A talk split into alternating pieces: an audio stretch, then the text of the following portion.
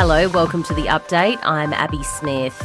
The Reserve Bank Board will meet today to decide whether interest rates need to rise again. Economists believe a rate hike is necessary in a bid to bring down inflation more quickly. The prediction is for a quarter of a percent increase, which would take the official cash rate to 4.35%.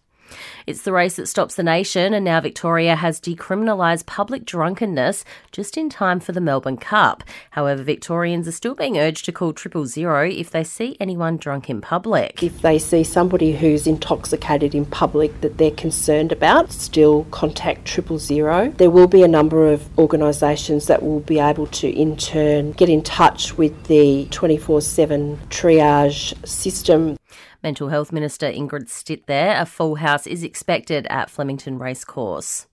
Crash investigators are hoping to speak with a 66 year old man over the Daylesford tragedy in regional Victoria. He remains in hospital and has yet to be interviewed over the crash, which claimed five lives on Sunday night. Police are still trying to establish how the crash occurred.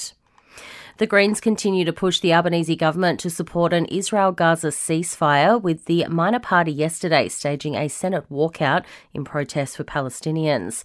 Overnight, Gaza has been hit by some of the most intense strikes of the war so far. Israel says it's striking Hamas targets. Anthony Albanese has invited Chinese President Xi Jinping to Australia after what the Prime Minister has described as a very successful meeting in Beijing. After becoming the first Australian leader to visit China in seven years, the Prime Minister says his meeting with the President was one of goodwill, with high level discussions about trade and the global economy. It was very positive, it was constructive. I invited President Xi to Australia at a mutually beneficial time to be agreed on. He invited me back to China. Aussies aren't sleeping enough, it seems. Most of us think eight hours is the magic number, but the average person only clocks seven hours, according to research group Core Data. The most common issues we have include insomnia, heavy snoring, and restless leg syndrome. And it seems the times are changing. Homer will no longer strangle Bart in new Simpsons episodes. The pivot away from child abuse has strongly divided fans, with some praising creators, while others saying they've gone too woke. Entertainment and sport next.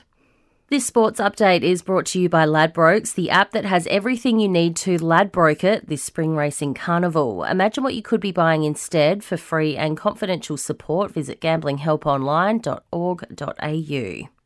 To sports, starting with cricket, Steve Smith could be in doubt for tonight's World Cup clash with Afghanistan. The former skipper has revealed he's been suffering vertigo had a few episodes. I can tell you it's not the funnest space to be in, but go out and have a hit and hopefully be okay and we'll see how we go. I think I'll be okay. Um, not feeling great at present, but, um, you know, I'll have a hit and see how we go. So hopefully all good. Meanwhile, Bangladesh has had a controversial three wicket win over Sri Lanka after Sri Lanka's Angelo Mathews was given a timed out dismissal for taking too long to get organised. In horse racing, three time winner Damien Oliver is waiting to find out whether he'll have a fairy tale last race in the Melbourne Cup today. Alenquer, his horse, is in doubt due to a foot abscess and will be looked at by vets this morning. In basketball, a dramatic end to the Melbourne United Perth Wildcats match at John Cain Arena. United lost Luke Travers to concussion before going down to the Wildcats by seven points in overtime. And in AFLW, Brisbane's Dee Heslop has been referred directly to the tribunal and could face a three week ban on a rough conduct charge. Teammate Charlotte Mullins could also miss the finals clash with the Crows after being offered a one week ban for striking. In entertainment news, turns out being a Taylor Swift fan can be a full time job. A newspaper in the US state of Nashville has hired a 35 year old journalist and self confessed Swiftie to become the publisher's first full time Taylor Swift reporter. The last Beatles song might not be the final music from the Fab Four. Days after the release of Now and Then, Peter Jackson says it's conceivable more snippets could be retrieved from the archives, but he says he hasn't discussed the idea with Paul McCartney yet. And Prince Harry's reportedly turned down an invitation to attend his father's 75th birthday celebrations.